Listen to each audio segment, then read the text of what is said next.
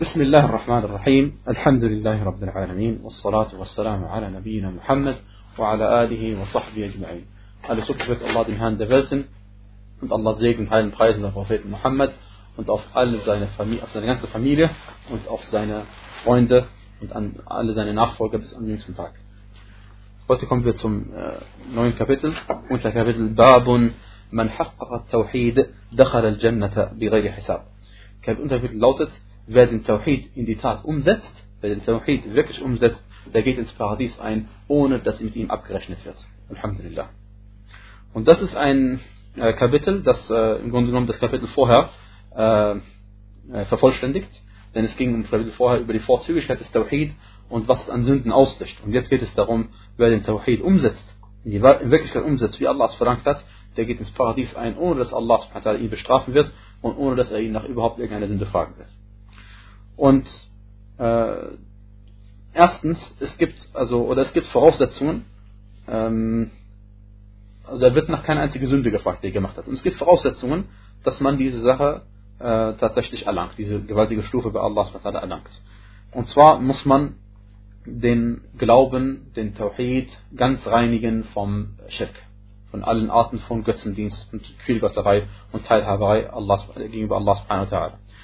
Und das geschieht durch äh, drei Dinge. Erstens durch das Wissen, Al-Ilm. Äh, man kann nicht äh, den Tawhid in die Tat umsetzen, wenn man nicht Wissen hat über den Tawhid. Und der Beleg dafür ist die Aussage Allah subhanahu wa ta'ala. Äh, er sagte, Fa'lam annahu la ilaha illallah. Und wisse, oder so dann wisse, dass es keinen Gott gibt außer Allah. Und man muss die Bedeutung von La ilaha illallah kennen. Und das ist in Surat Muhammad, äh, Surah 47, Vers 19 auf der Seite 508. Dann zweitens muss man auch daran glauben. Al-I'tiqad, Aqidah, muss es verinnerlichen in seinem Herzen. Ähm, deswegen, wenn man es weiß und es allerdings ablehnt und zu überheblich ist, dann nutzt einem der, das Wissen überhaupt nichts. Dann nutzt einem La ilaha Allah gar nichts, wenn man nicht daran geglaubt hat. Und der Beweis dafür ist, äh, dass man es auch wissen muss, äh, Entschuldigung, dass man es auch daran glauben muss, ist äh, zum Beispiel Iblis. Äh, Allahs Fluch lastet ja auf ihn er wusste sehr wohl, dass Allah ein einziger ist und er hat sogar mit Allah gesprochen. Äh, und äh, Allah hat ihn gefragt, warum hast du dich nicht niedergeworfen für eine Sache, die ich mit meinen eigenen beiden Händen erschaffen habe? Und er hat sich geweigert. Ja? Und das heißt, äh, er wusste sehr wohl, wer Allah ist und kannte ihn oder kennt ihn vielleicht sogar noch besser als wir. Und trotzdem hat er sich Allah nicht ergeben.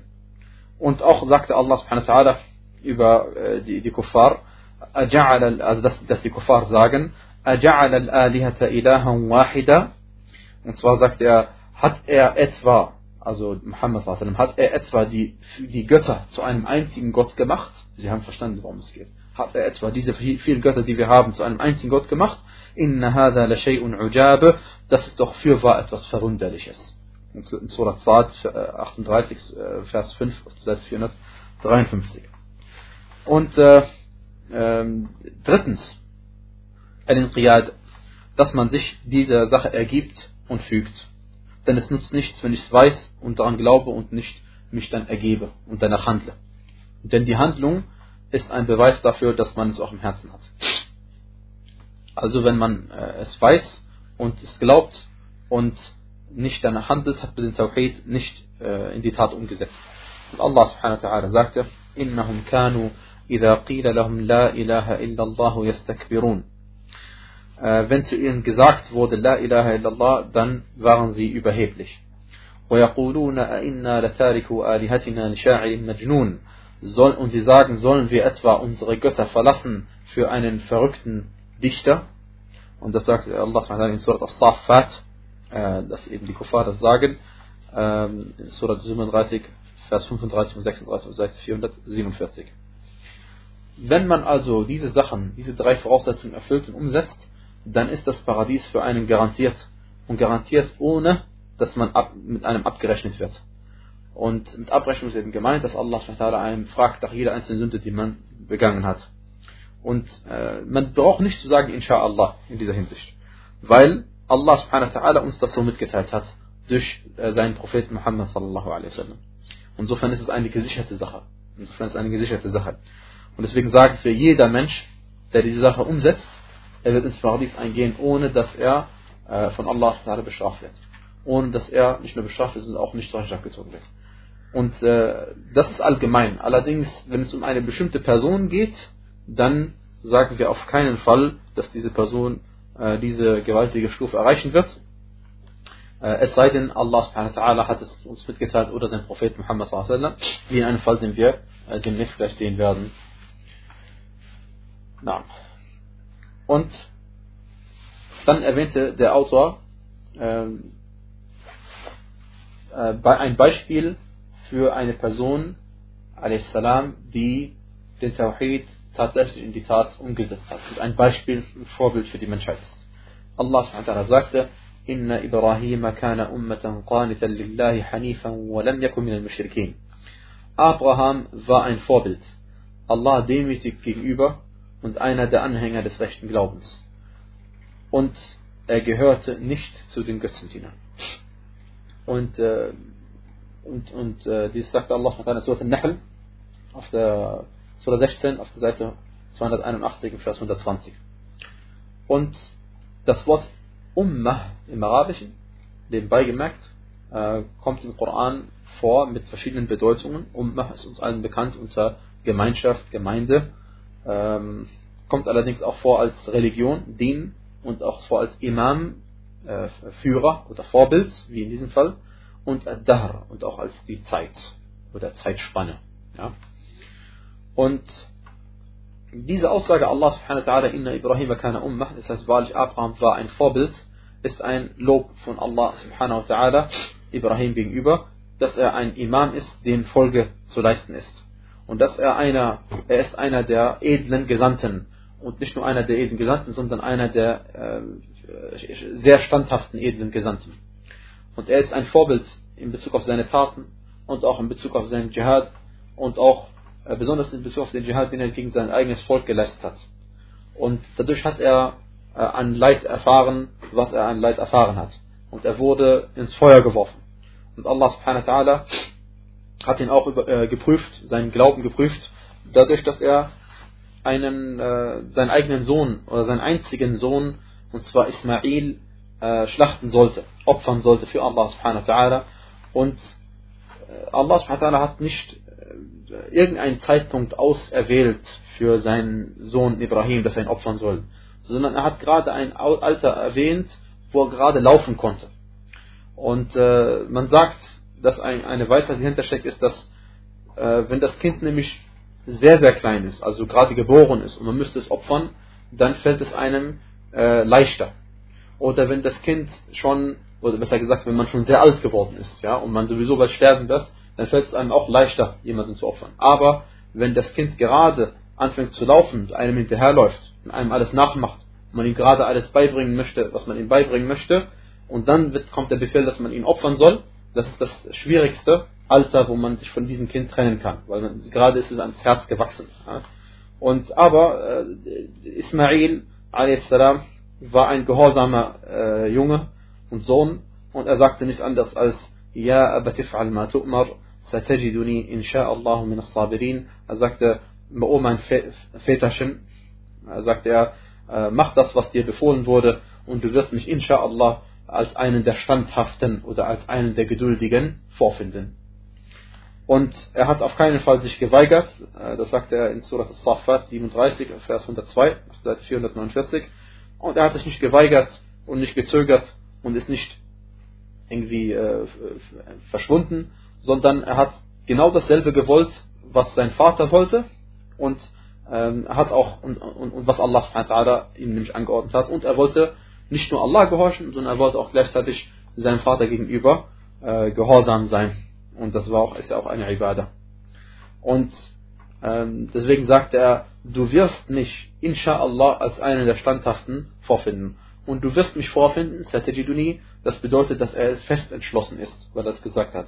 Und trotzdem sagt er, inshallah, denn niemand weiß, wie geduldig man sein wird. Niemand weiß, wie geduldig man sein wird, wenn man, äh, wie er in diesem Fall, musste sich opfern lassen von seinem eigenen Vater. Aber er sagte, inshallah, äh, mit Allahs Erlaubnis wird er geduldig sein. Nun, als er sich dann ergeben hatte, äh, Allahs Befehl ergeben hatte, dem Allmächtigen und dem Ruhmvollen, und äh, sein Vater Ibrahim a.s. ihn auf seine eigene Stirn, auf die Stirn äh, gelegt hat, also hat Ismail auf seine Stirn gelegt, damit er sein Gesicht nicht sehen kann, sagen die Pastor, damit er sein Gesicht nicht sehen kann. Und ähm, dann kam Allah subhanahu wa ta'ala äh, das, äh, Hilfe oder Erlösung und er sagte, oder es wurde gesagt, وَنَادَيْنَاهُ أَنْ يَا Ibrahim und wir, ruf, wir riefen ähm, ihn und sagten, O Abraham, قد صدقت الرؤيا, also du hast das Traumgesicht schon wahr, wahr gemacht, denn er hatte ja das im Traum gesehen und die, das, das Traumgesicht der Propheten ist ja Offenbarung. Das Traumgesicht der Propheten im Gegensatz zu anderen Menschen ist Offenbarung. Inna kadhalika najzil muhsinin. Auf diese Art und Weise belohnen wir die Gutes Tuenden. In Surat al-Safat, Vers 104 bis 105. Und es ist nicht richtig, was manche äh, erwähnt haben, äh, und zwar, dass irgendwie sein Messer stumpf geworden ist oder dass sein Hals also Eisen geworden ist. Denn Allah subhanahu wa ta'ala, sowas nimmt man nur an, wenn es authentisch überliefert worden ist. Und äh, wenn Allah subhanahu wa ta'ala schon erwähnt hat im Koran, dass er ihn auf die Stirn gelegt hat und dann äh, wurde gerufen, O Abraham, du hast, dein, äh, du hast das Traumgesicht schon wahr gemacht, dann bedeutet das, dass es eben noch nicht geschnitten hat ja, und noch nicht versucht hat. Äh, und, oder, es, oder es ist einfach nicht überliefert worden, deswegen sagen wir es nicht. Weil es geht ja um Sachen, die vor mehreren Tausenden von Jahren stattgefunden haben und wir, wir haben keinen Zugang zu solchen Geschichten, außer durch die Offenbarung. Äh, na, sonst haben wir gar keinen anderen Zugang zu diesen Sachen. Und was die Kinder Israels und was also Juden, Christen überliefern, kann wahr sein und kann falsch sein. Na. Äh, Allah sagte über ihn Qanithan, das heißt, er war Allah demütig ergeben, heißt hier in der Übersetzung. Und gemeint ist, dass er Allah subhanahu gegenüber immer gehorsam war. In jeder Situation. Und auch standhaft war in der Gehorsamkeit. Und ähm, ebenso wie Muhammad wasallam, sein Sohn, also, also einer seiner Söhne, ne, also abwärts, ähm, auch in jeder Angelegenheit Allah subhanahu ta'ala dachte oder gedachte. Wenn, wenn der Prophet Muhammad wasallam stand, hat er Allah gedacht. Wenn er saß, hat Allah gedacht. Und wenn er äh, schlafen wollte, hat Allah gedacht. Wenn er essen wollte, hat Allah gedacht. Wenn er mit dem Verrichten seines Geschäftes fertig hat er Allah gedacht. Wenn er äh, im Bet, Gebet stand in der Nacht oder wenn er in der Nacht war, hat Allah gedacht, weil er im Gebet stand. Sallallahu alaihi wasallam. Und Hanifan, äh, was hier übersetzt worden ist als äh, aufrecht, oder einer der Anhänger des rechten Glaubens war, Hanif, ähm, bedeutet eben, dass er vom Schirk ähm, abgewichen ist oder abgewendet war. Er war vom Schirk abgewendet und von allem, was der Gehorsamkeit widerspricht. Also alles, was Mafia ist, alles, was Ungehorsamkeit ist. Und dann sagte Allah hat noch zusätzlich, und er war nicht einer der Götzendiener, und das ist nochmal eine Betonung. Das ist eine, der, eine Betonung. Weil einmal hat er ihm zugeschrieben, dass er ein Muslim war, Hanif, er war aufrecht und vom Schirk weit entfernt, und dann sagte er noch zusätzlich, und er war keiner der Mushrikin. Also eine doppelte Betonung durch äh, Bejahung und Verneinung. Und wie, er war nämlich wie alle anderen Propheten vom Schirk äh, weit entfernt.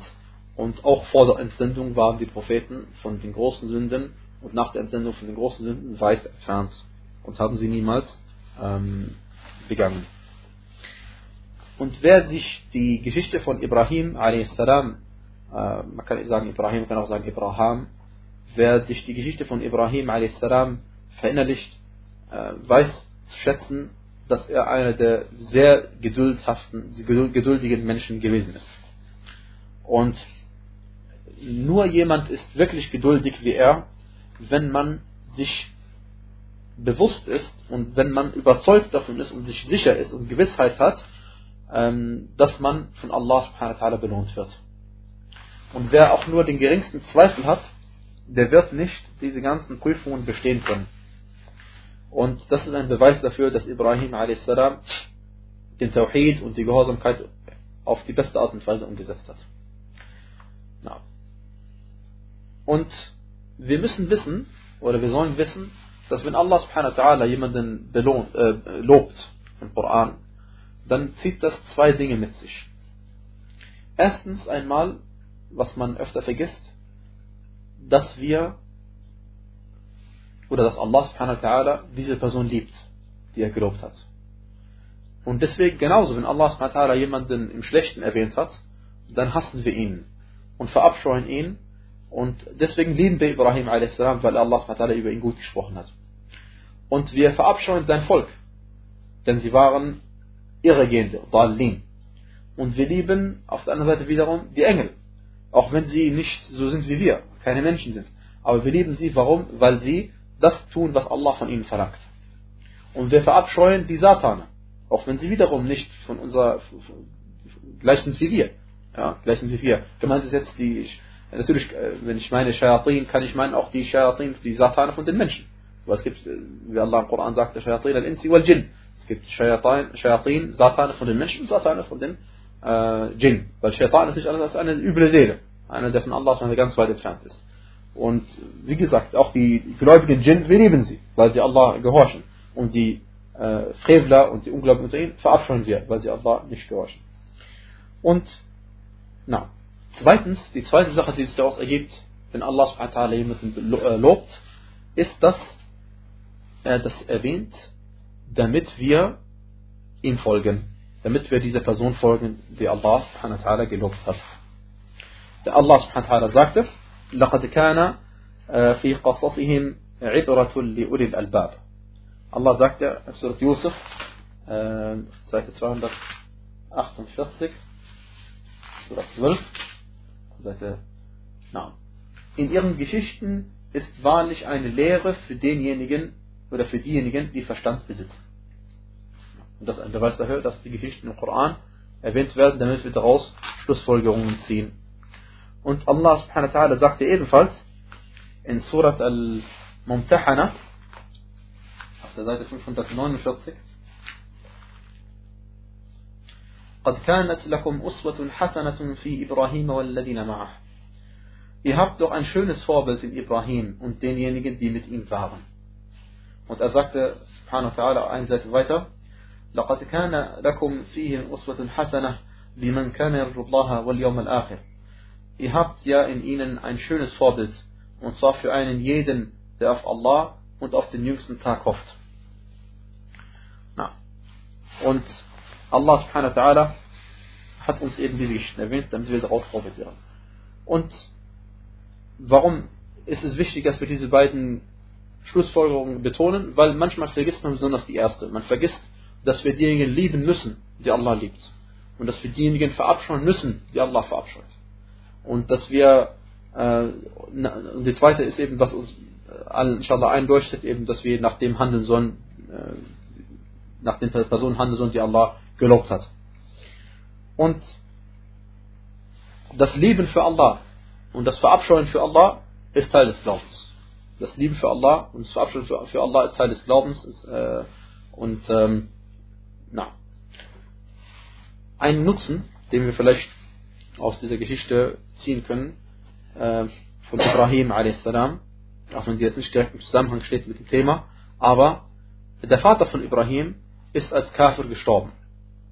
Und wir glauben, ähm, dass sein Name, die richtige Ansicht ist sein Name, Azar war, wie Allah es erwähnt hat. وإذ قال إبراهيم لأبيه آزر als äh, und erwähne, als Abraham zu seinem Vater Azar sagte. In Surat Al-An'am, Surah 16, Vers 74. Und Allah subhanahu wa ta'ala sagte uns auch über Ibrahim a.s. auf der Seite 205, Surah Tawbah,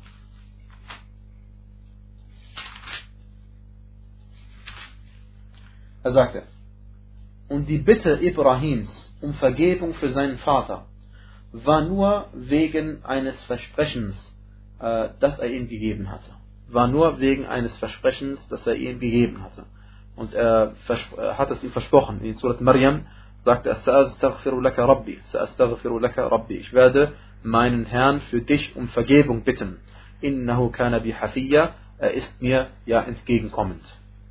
Und das sagt Surat, äh, Surat Maryam, äh, Surat 19, Vers 47, Seite 308. Und Nachdem Ibrahim dieses Versprechen gegeben hatte, hatte er auch für seinen Vater um Vergebung gebeten. Aber Allah subhanahu wa ta'ala sagt weiterhin, فلما تبين له أنه عدو لله تبرأ منه Als ihm aber klar wurde, dass er ein Feind Allahs war, sagte er sich von ihm los, Inna Ibrahima la'awwahun halim. Ibrahim war für war weichherzig und nachsichtig, Und ähm, na, dass, dass, äh, dass er für seinen Vater um Vergeben gebeten hatte, äh, sagte Allah subhanahu auch in Surah Ibrahim, Surah 19, 14, Vers 41, Vers 260, Rabbana gfirli wa liwalidayya wa lilmu'minina yawma yaqumul hisab, und mein Herr vergib mir und, für, und meinen Eltern und den Gläubigen am Tag der Auferstehung. Und den Gläubigen am Tag der Auferstehung. Und was Nuh a.s. angeht, ähm, wir wissen, dass äh, also wir, wir, wir, glauben, dass sein Vater, oder wir haben einen Vers, was darauf hinweist, dass seine Eltern gläubige Menschen waren. Denn Nuh a.s. sagte, Rabbi اغفر ولوالدي ولمن دخل بيتي مؤمنا وللمؤمنين والمؤمنات. Und mein Herr vergib mir und meinen Eltern und, den, und jedem oder einem jeden, der mein Haus betritt als Gläubiger und auch den gläubigen Männern und den gläubigen Frauen. das sagt er in Surat Nuh, auf, äh, aus Surah 71, Vers 28, für Seite 571. Und die Tatsache, dass er für seine Eltern um Vergeben gebeten hat, weist darauf hin, dass seine Eltern äh, zu den wenigen gläubigen Menschen gehörten. Na. Dann erwähnt der Autor einen zweiten Vers. Er sagte, وَالَّذِينَ هُمْ بِرَبِّهِمْ لَا يُشْرِكُونَ Und zwar in Surat al-Mu'minun, Surah 23, Vers 59, Seite 345, und diejenigen, die ihren Herrn nicht beigesellen. Und diejenigen, die keinen Schirk begehen in Bezug auf ihren Herrn, Rabb.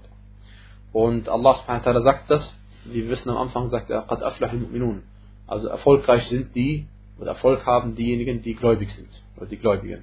Und dann erwähnt Allah subhanahu wa ta'ala viele Eigenschaften von diesen gläubigen Menschen, ganz am Anfang Surat al-Mu'minun. Und ähm, äh, na, aber auf jeden Fall, was ich, was ich gerade äh, vorgelesen habe, hat damit wenig zu tun. Aber auf, der, auf der Vers 59 erwähnt er dann eine weitere Eigenschaft der gläubigen Menschen. Äh, und diejenigen, die ihrem Herrn nichts beigesellen. Und diesem Vers geht ein anderer Vers voraus. Jetzt wollen wir uns mal anschauen. 345.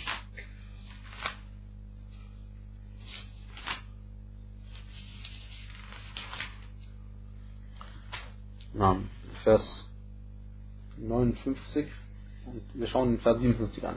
Gewiss, diejenigen, die aus Furcht vor ihrem Herrn besorgt sind und die an die Zeichen ihres Herrn glauben und die ihrem Herrn nichts beigesellen. Und das ist der, der entscheidende Punkt ist, eben die ihren Herrn fürchten, die aus Furcht vor ihrem Herrn besorgt sind. Sie fürchten ihren Herrn und sie können ihren Herrn nur fürchten, wenn sie seine Eigenschaften kennen. Man kann seinen Herrn nur fürchten, wenn man weiß, wer Allah ist. Und sie fürchten ihn oder sind darum besorgt und haben Angst davor, Allah gegenüber äh, zuwiderzuhandeln, Allah zuwiderzuhandeln, seinen Befehlen keinen Erfolg äh, zu leisten, keinen Folge zu leisten. Und wir haben schon mal erwähnt, dass der Sünder allgemein gesehen ein Muschrik ist, allgemein gesehen, weil er Allah nicht gehorcht. Sprachlich gesehen ist eine, eine, jede Sünde eine Form von Schirk. Aber in der Scharia teilen, werden die Sünden eingeteilt, eben grundsätzlich in Al-Shirk und in Al-Fusuq, also in Frevel. Und ähm, die, was einem aus dem Islam rausfällt, ist Schirk. Und nicht nur jeder Schirk, sondern der große Schirk. Das in der Scharia der Fall. Und wenn Allah, als Allah sagte, äh, und diejenigen, die ihrem Herrn nicht beigesellen, im Vers 59, ähm, sagte der Gelehrte hier, gemeint ist eben diese allgemeine Bedeutung, dass man Allah überhaupt nichts beigesetzt. Niemals jemandem anderen gehorcht, außer Allah subhanahu wa ta'ala. Und das eben der allgemeine, die sprachliche Bedeutung gemeint ist von, von, von, von dass eben gemeint ist, dass jede Form von Sünde eine, Form, eine Art von Schirk ist. Und das bedeutet nicht, dass ein Mensch keine Sünden begeht, sondern jeder Mensch begeht Sünden. Und kein Mensch außer den Propheten sind ma'asum, das heißt, also, begehen keine Sünden, sind sündenfrei.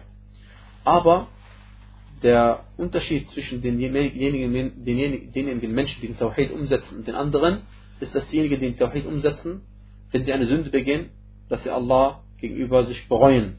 Dass sie eben Allah äh, sich reuevoll zuwenden. Und deswegen sagte Allah subhanahu wa ta'ala über die gläubigen Menschen auf der Seite 67, Surat Al-Imran, Vers 135.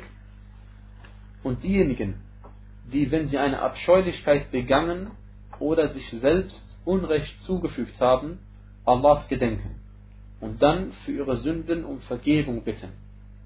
Und dann für ihre Sünden Vergebung bitten. Und wer sollte die Sünden vergeben aus Allah? Und die nicht auf dem beharren, was sie getan haben, wo sie doch ist. Das heißt, sie haben Sünden und sie begehen sie auch, aber sie beharren nicht darauf. Das heißt, sie machen nicht weiter mit den Sünden, sondern sie sind sich bewusst, dass sie Sünden sind und sie hören damit auf, bitten um Vergebung und machen nicht mit den Sünden weiter. Es kann sein, dass sie wieder zurückfallen. Es kann sein. Aber sie nehmen sich vor, äh, dass sie nicht mehr wieder zurückfallen. Und das ist eine Sache des Herzens. Allah kennt die Sache im Herzen am besten. Na. Dann erwähnt der Autor einen äh, etwas längeren Hadith, den wir äh, ganz mal lesen werden, aber wir werden ihn nicht ganz zu Ende besprechen, Wallahu a'lam. Besonders nicht den Nutzen daraus ziehen am Ende. Aber wir lesen einmal vor und sagen, وعن حسين بن عبد الرحمن قال also حسين بن عبد الرحمن sagte كنت عند سعيد بن جبير سعيد بن ابن جبير ich war bei سعيد بن جبير فقال أيكم رأى الكوكب الذي انقض البارحة er sagte als Said ibn Jubair sagte wer von euch hat äh, den, den, äh, das Gestirn gestern Nacht gesehen, das untergegangen ist. Und untergegangen, Saqata, ich habe nachgeschlagen, in Qadda, Saqata bedeutet eingestürzt, äh, abgesunken, äh, untergegangen, Allah, irgendwas mit dem Gestirn passiert. Äh, er sagte, er fragte, wer von euch hat gestern Nacht das Gestirn gesehen, das untergegangen ist? Faqultu, Anna. Ich sagte, ich. also Abdurrahman, Hussein ibn Abdurrahman sagte ich. ثم قلت أما إني لم أكن في صلاة ولكني لدغت er sagte also Hussein sagt jetzt ja also folgendes ich war nicht am Beten sondern ich wurde von ähm, ich wurde wie heißt es äh, äh, gebissen ich wurde gebissen gemeint ist ein Gebissen das also also Gift auch durchkommt ja also ich wurde gebissen قال فما صنعت wurde gesagt was hast du dann getan قلت ارتقيت und in einer Überlieferung istarqait und das ist hier gemeint er sagte ich habe nach Ruqya verlangt Ich habe verlangt dass man Ruqya mit mir macht also prophetische Medizin قال فما حملك على هذا dann wurde gefragt warum hast du das getan und dann sagte er حديث الشعبي قال وما حدثكم das heißt er sagte äh, aufgrund eines Hadithes, den uns Al-Sha'bi erzählt hat. Er sagte, dann wurde gesagt, وما حدثكم, was hat er euch erzählt? قلت, ich sagte, حدثنا عن بريدة بن الحصيب أنه قال لا رقية إلا من عين من عين أو حمى. Er sagte, mir hat Buraida ibn al-Husayb erzählt, es gibt keine Ruqya, außer in Bezug auf Ein und Humma. Okay, wir werden wir wissen, was das bedeutet, inshallah. Er sagte dann, قد أحسن من انتهى إلى ما سمع. Das heißt, dann sagte der andere wiederum, wer das umsetzt, das ist die Bedeutung, ja, so. Wer das tut, wer das umsetzt, äh, was ihn an Wissen erlangt hat, dann ist es auch gut so. Ja? Er will damit sagen, ich habe aber ein bisschen mehr Wissen als das. Also wer jetzt, wenn er nach dem handelt, was er erfahren hat, dann ist es auch in Ordnung so. Aber jetzt erzähle ich euch etwas, was ich noch mehr weiß, sagt er. لكن ولكن حدثنا ابن عباس عن النبي صلى الله عليه وسلم أنه قال Allerdings hat uns Ibn Abbas über den Propheten sallallahu alaihi wasallam erzählt, dass er gesagt hat: عرضت علي الأمم فرأيت النبي ومعه الرهط والنبي ومعه الرجل والرجلان والنبي وليس معه أحد. Mir wurden die Anhängerschaften der Propheten gezeigt. Also ich habe das jetzt übersetzt, weil Ummah heißt ja Gemeinschaft. Und gemeint ist Gemeinschaften der Propheten. Also, der Prophet sallallahu sagte, mir wurden die Gemeinschaften der Propheten gezeigt, die Anhängerschaften der Propheten gezeigt. Dann sah ich einen Propheten, mit dem nur eine kleine Gruppe von Menschen war. Und einen anderen Propheten, mit dem nur ein oder zwei Personen waren. Und ich sah auch einen Propheten, dem niemand gefolgt ist.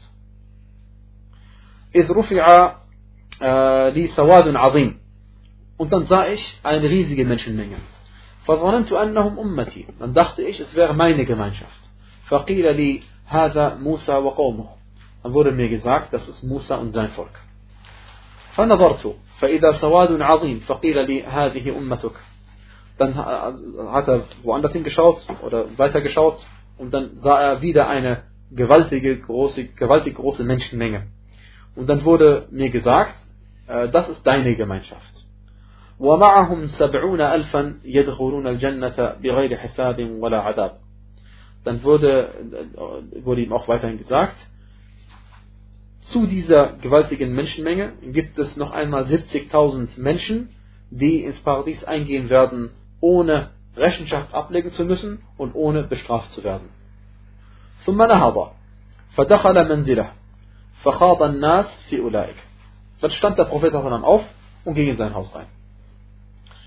Und dann haben die Menschen angefangen, über diese 70.000 zu reden.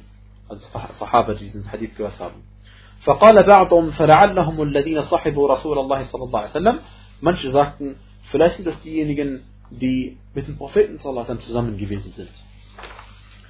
وقال بعضهم فلعلهم الذين ولدوا في الإسلام فلم يشركوا بالله شيئا Und manche sagten, vielleicht sind es aber diejenigen, die im Islam schon geboren wurden und dann niemals Allah etwas beigesetzt haben, niemals Schirk begangen haben.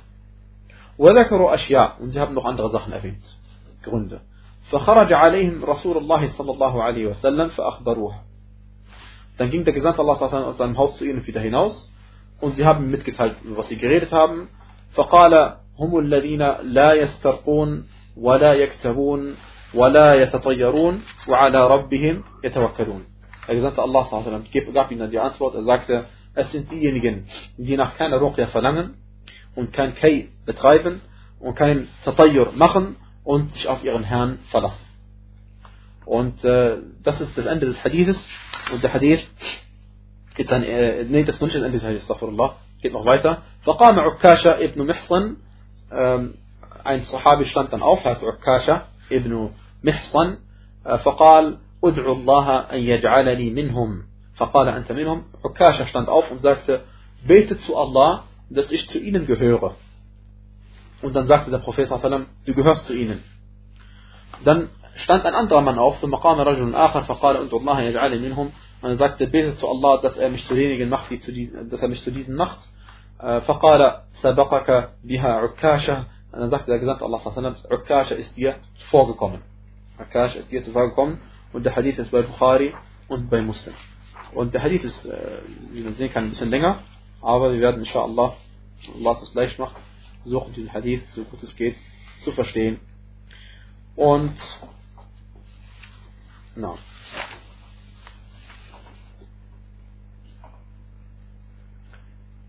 Jetzt, am Anfang hieß es, äh, er sagte, Amma inni lam akun fi salah. Also er, er, er fragte doch, wer hat von euch gesehen, diesen, das Gestirn, das untergegangen ist? Anfang, fragt er. Ja? Und zwar, wer fragt? Ähm, Sa'id ibn Jubayr. Okay? Er fragt, wer von euch hat das Gestirn gesehen, was gestern Abend untergegangen ist? Und er sagte, ich, ich. Also Hussein sagte ich. Und dann sagte ich, ähm, Hussein sagt weiterhin, aber ich war nicht am Beten, sondern ich wurde gebissen. Und das gehört zu der Unterwürfigkeit und Bescheidenheit der Sahaba. Denn was er damit sagen will, ist, eigentlich hat das im Zusammenhang gar nichts zu tun. Aber er wollte sagen, nicht, dass ihr denkt, ich bete nachts. Oder nicht, dass ihr denkt, ich habe nachts gebeten. Er wollte nicht, dass die Leute so über ihn denken. Sondern hat gesagt, ich wurde von einem, ich wurde gebissen. Kann sein Skorpion, kann sein was anderes. Aber das ist der Sinn, warum er das gesagt hat. Und äh, er wollte eben nicht, dass Leute ihn loben, über ihn gut sprechen, auf eine Sache, die überhaupt gar nicht stimmt. Und selbst wenn es stimmen würde, würde er nicht wollen, dass man über ihn darüber redet. Denn wenn man möchte, dass andere Leute über einen reden, dann ist das eine, äh, weist, weist das auf Unvollständigkeit des Tawhid hin. Und ähm, ja, es gibt zwei Arten von Menschen übrigens, ja. Beide, eine ist nicht besser als der andere. Manche von, manche von den Menschen, sie begehen eine Tat, damit sie gesehen werden. Und manche unterlassen eine gute Tat, damit nicht gesagt wird, er hat sie getan. Das ist beides stimmt. Das ist beides stimmt. Auch eine gute Tat unterlassen für Menschen, das ist eine schlimme Sache. Ja? Das ist beides, eines nicht besser als das andere. Und was man machen muss, ist, man tut die Tat und man hat im Herzen, dass man es für Allah tut. Und deswegen ist der Ikhlas nicht einfach.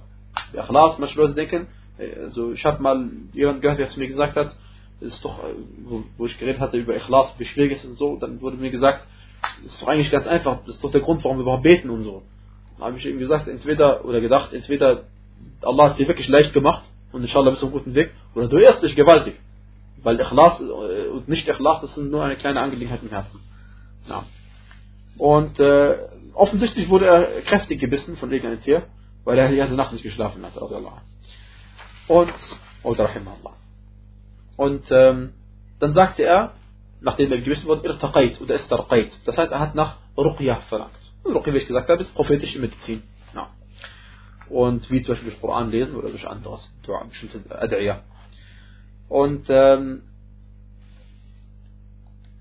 dann fragte Sa'id, ähm, rahimahullah, warum hast du nach Ruqyah verlangt?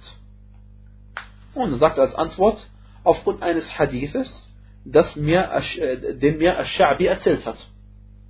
Und das weist darauf hin, dass die Salaf, dass die uns vorausgehenden rechtschaffenden Menschen, ähm, das waren ja keine Sahaba jetzt hier, das waren ja von den Tabi'in oder danach, äh, sich vergewissert haben von den Sachen, die sie getan haben. Und nicht einfach irgendwas angenommen haben.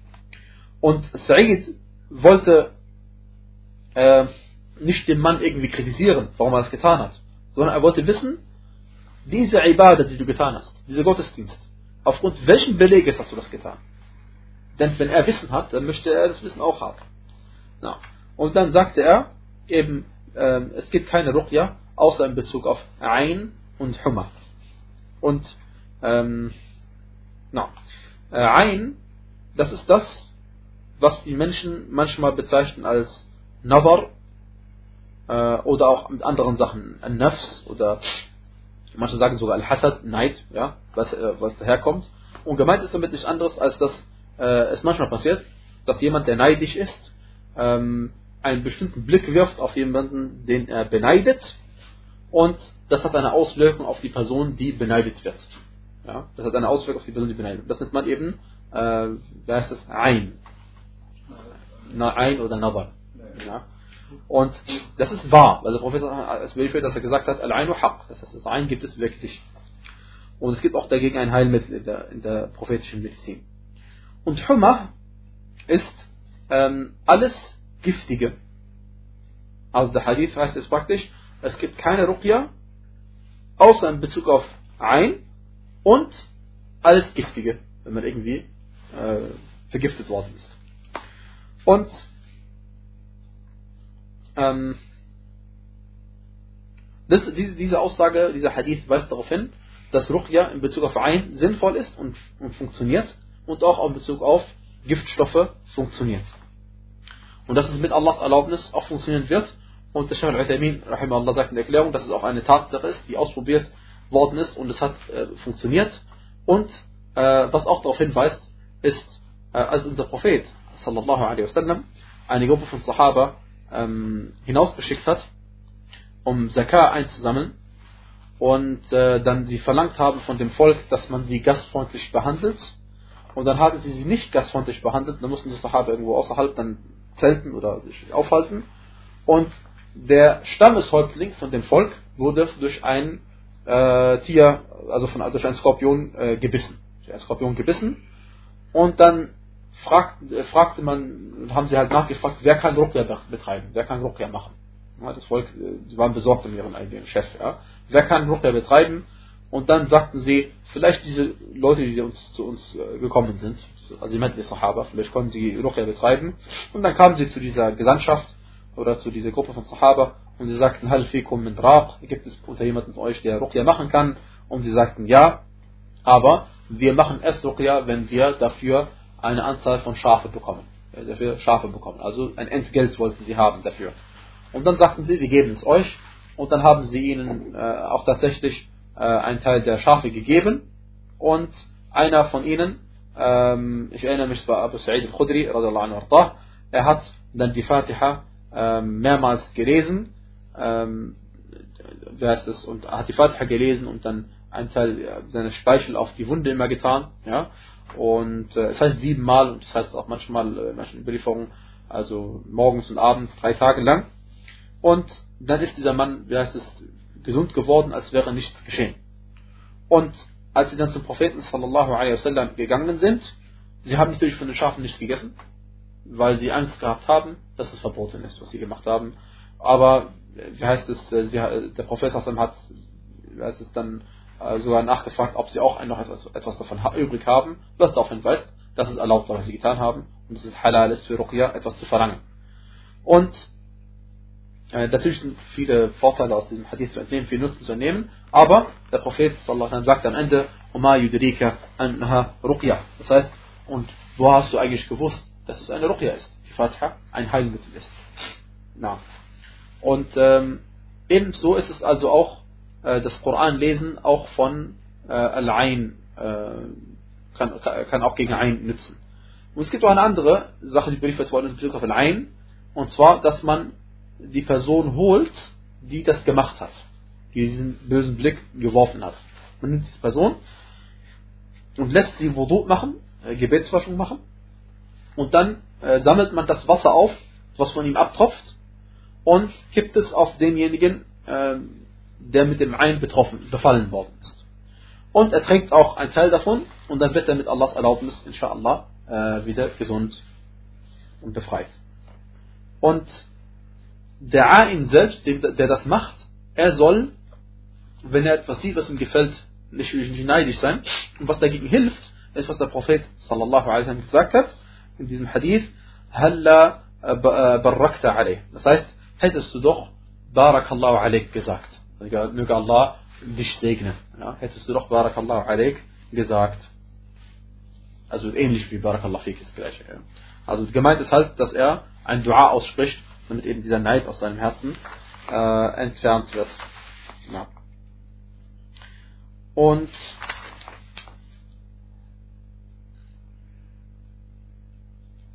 Sa'id ibn Jubair sagt dann als Antwort darauf, aber Ibn Abbas hat uns ein, ein Hadith über den Propheten überliefert, folgenden Hadith, als Antwort darauf sagt er, عرضت علي الأمم also er sagte, mir wurden die Anhängerschaften der Propheten gezeigt. Und ich sah eine, einen Propheten, mit dem nur eine Gruppe von Menschen war. Eine kleine Gruppe gemeint ist, Arraht hier, eine, eine äh, Anzahl von drei bis neun. Nur so wenig Anhänger waren dabei. Und offensichtlich war das im Traum. Offensichtlich war das im Traum. Wallahu a'lam.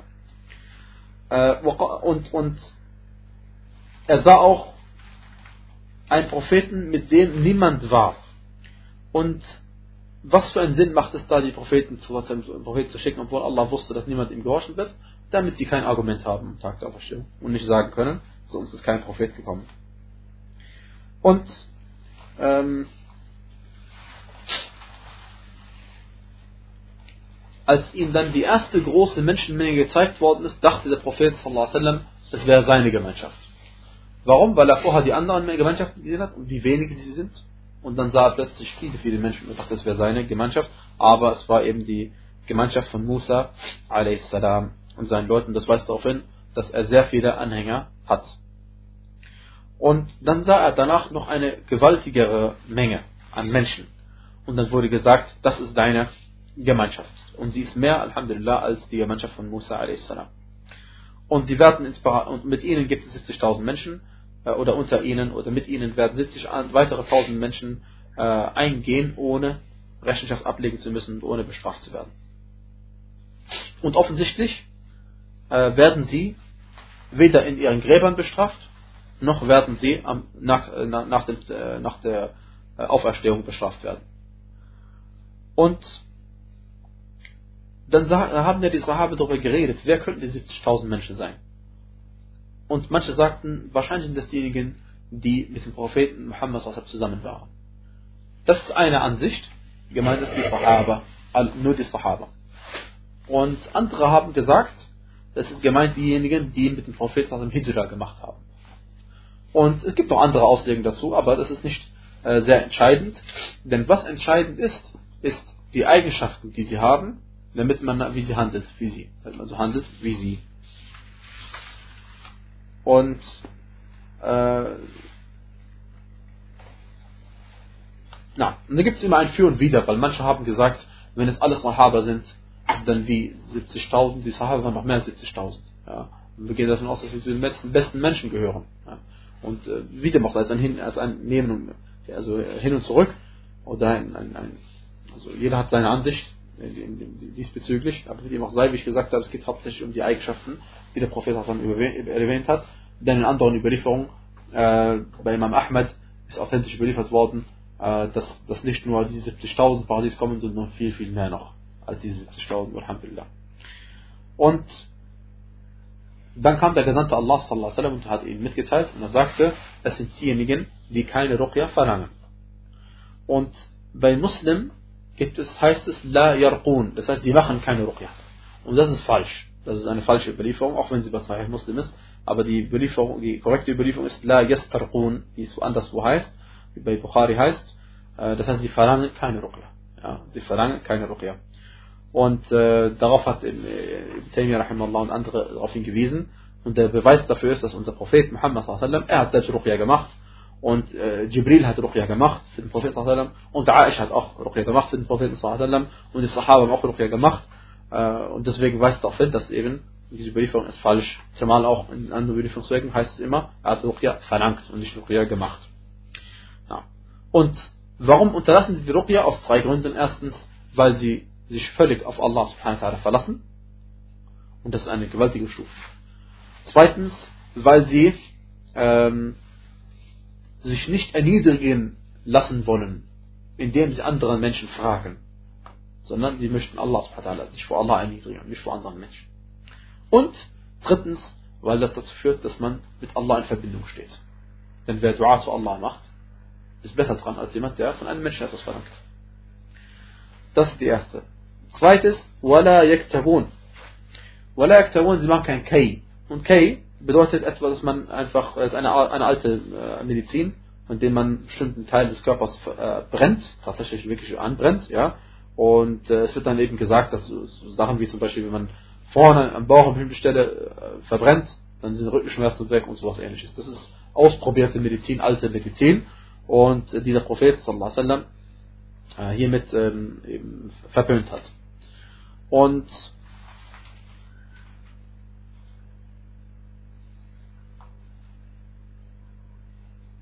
äh, deswegen hier geht es auch darum, dass man Al-Kay verlangt. Hier geht es auch darum, dass man Al-Kay verlangt. Und man soll es eben nicht verlangen. Und denn wenn es nämlich bewiesen ist, durch Proben, dass es äh, hilfreich ist, darf man es anwenden, aber man darf es nicht von jemandem verlangen. ولا يتطيرون Tatayyur ist ähm, ursprünglich gewesen, wie Imam Nawawi rahimallah erwähnt hat, dass man, dass manche Araber, wenn sie unterwegs waren und sie nicht wissen wollten, nicht wissen konnten, nicht gewusst haben, welche Richtung sie gehen sollen, rechts oder links zum Beispiel, dann haben sie einfach einen Vogel genommen und ihn fliegen lassen. Und wenn er nach rechts gegangen ist zum Beispiel, haben sie gesagt, dann ist es gut, hier wird nach rechts. Oder nach links ist es schlecht. Oder ähm, sollen wir weitergehen, nicht weitergehen, wenn nach rechts gehen, sind sie weitergegangen, nicht nach links sind sie wieder nach Hause gegangen. Und weil es das überhaupt keinen Sinn macht, ist das jetzt verboten. Weil das überhaupt keinen Sinn ist, ist verboten. Und der Prophet sallallahu alaihi sagte, At-Tiratu Shirk, At-Tiratu Shirk, At-Tiratu Shirk, also eine Form von Shirk. Weil man glaubt, dass die Sache etwas nützt. Und äh, die Sache nützt eben nichts. Nutzen kann nur Allah subhanahu wa ta'ala und nutzen tun alle anderen Sachen nur, wenn Allah äh, darin Nutzen gelegt hat. Und deswegen sagen wir von Ahl Sunnah Jama'a, dass Medizin nützt, an sich hilft und heilt, aber mit Allahs Erlaubnis. Und weil Allah darin Nutzen gelegt hat. Die Asha'ira sagen, nein, Medizin nützt überhaupt nichts, sondern wenn man Medizin nimmt, in dem Moment heilt Allah. Ja?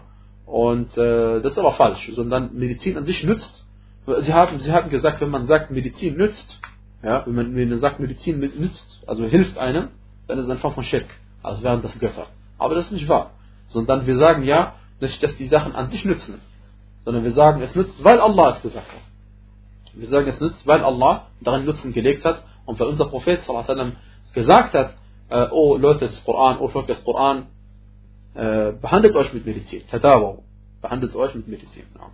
Deswegen, äh, das ist ein feiner Unterschied zwischen der Ahl Sunnah und der Ash'ariyah. Wie dem auch sei, äh, das, hier in, dem, in diesem Hadith ist nicht nur gemeint, das mit den Vögeln, sondern überhaupt, dass wenn man denkt, dass ein, ein Glas kaputt geht, dass das Glück oder Unglück bringt, ja, oder dass, dass, dass eine Schwarzkatze Unglück bringt oder solche Sachen, das ist eine Form von Schirk. Was erlaubt ist, ist äh, Al-Fa'l. Al-Fa'l ist, wenn ich etwas Gutes höre, ähm, dass ich dann auch hoffe, dass etwas Gutes geschieht. Aber ich glaube nicht wegen der Sache, sondern ich hoffe es einfach. Ich gehe davon aus und hoffe, dass es ein Zeichen für Allah ist. Allah. Zum Beispiel, äh, wenn ich meinetwegen eine äh, Frage, wie heißt es, äh, wer wird den Vortrag so zu halten und dann sagt er mir, Abdul Rahman, dann sage ich Alhamdulillah, inshallah, das ist ein wirklicher Abdul Rahman. Ja? Und hoffe, dass und bin beruhigt und hoffe, dass er wirklich ein Diener Allahs ist. Ja? Das nennt man Fa'al, wenn man etwas Schönes, Gutes hört, dass man dann auch Hoffnung hat. Aber wir glauben nicht, dass durch die Sache selbst es nutzen wird. Das ist eine Form von Ashirk. Und genauso irgendein Geräusch hört oder wenn man denkt, dass etwas, was man gesehen hat, irgendeinen Nutzen oder Schaden hat, nur weil, weil es irgendwie bekannt in der Gesellschaft ist, oder wenn ein bestimmter Ort, wenn man glaubt, ein bestimmter Ort hilft einem oder schadet einem, und man das Gefühl hat, ach, immer wenn ich in diesem Raum bin, oder immer wenn ich mich so und so hinsetze, oder wenn ich irgendwas mache, dann bestimmt passiert was Schlechtes, ja? Wie bitte? Kenn ich nicht mal. Oder, oder bestimmte Zeit. Er sagt immer, wenn ich um die, die Zeit jemanden anrufe, dann, dann passiert was Schlechtes oder sowas, ja? Das ist alles, hat nichts mit dem Islam zu tun.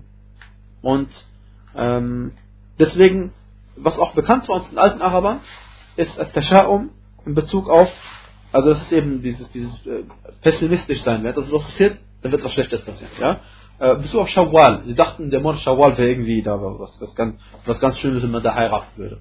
Und deswegen hat Aisha, radiallahu anha wa ardaha, wenn sie das klarstellt, diese Aqidah klarstellt, äh, gesagt, wie es überliefert ist bei Sahih Muslim, عقد علي رسول الله صلى الله عليه وسلم في شوال. Das der ganze hat dann ist mir mit die Heirat eingegangen in Shawwal. Also gemeint ist, äh, also die Heirat, das Aussprechen der Heiraten annehmen. Also das Heirat selbst, ist nicht Heirat selbst. وبنى بي في شوال. Also ist dann auch zu mir gegangen in Shawwal.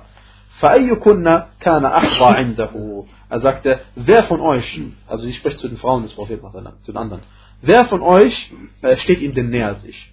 Oder wer von euch ist glücklicher als ich? In dieser Hinsicht, ja. Und das war ein, ein Beweis, dass Shawwal hat keine Vorteile und keine Nachteile. Also dann ist es wie jeder andere Monat auch. Ja. manche Leute machen das in Bezug auf Mittwoch irgendwie und manche in Bezug auf Safar, bitte noch sei. Ähm, äh, und das alles hat der Gesetzgeber, Alhamdulillah, nichtig erklärt, für nichtig erklärt und hat am Ende nochmal betont, worum es wirklich geht. وَعَلَى رَبِّهِمْ يَتَوَكَّلُونَ Und sie vertrauen auf ihren Herrn. Sie vertrauen auf ihren Herrn, subhanahu wa ta'ala. Und wenn man ähm, irgendeine von diesen Sachen doch tut, dann ist es eben eine äh, Unvollständigkeit des Tawhid. Dann ist es eben eine Unvollständigkeit des Tawhid. und äh, noch einmal kurz, bevor wir fertig sind, am heutigen Tag, erstmal Ruqya verlangen ist nicht verboten, sondern man darf es. Aber wenn man zu den 70.000 Menschen gehören möchte, oder wenn man zu den Menschen gehören möchte, die ins Paradies eingehen, ohne dass sie bestraft werden, ohne dass sie zur Rechenschaft gezogen werden, verlangt man es nicht. Und man wendet es auf sich selbst an. Und man macht es für andere, aber man, man verlangt es nicht. Und, äh, aber wenn jemand das verlangt, man darf es ihm machen. Wenn jemand das verlangt, darf man es ihm machen Und Al-Kay ebenso. Und Al-Tatayyur allerdings ist verboten. Eben, dass dieses, äh, wenn etwas passiert, dann glaubt man, dass es, das ist verboten, einfach von Schirk. Das ist die einzige von diesen drei Sachen, die absolut haram sind, die man nicht mehr tun darf. والله أعلم وصلى الله وبارك على نبينا محمد وعلى آله وصحبه أجمعين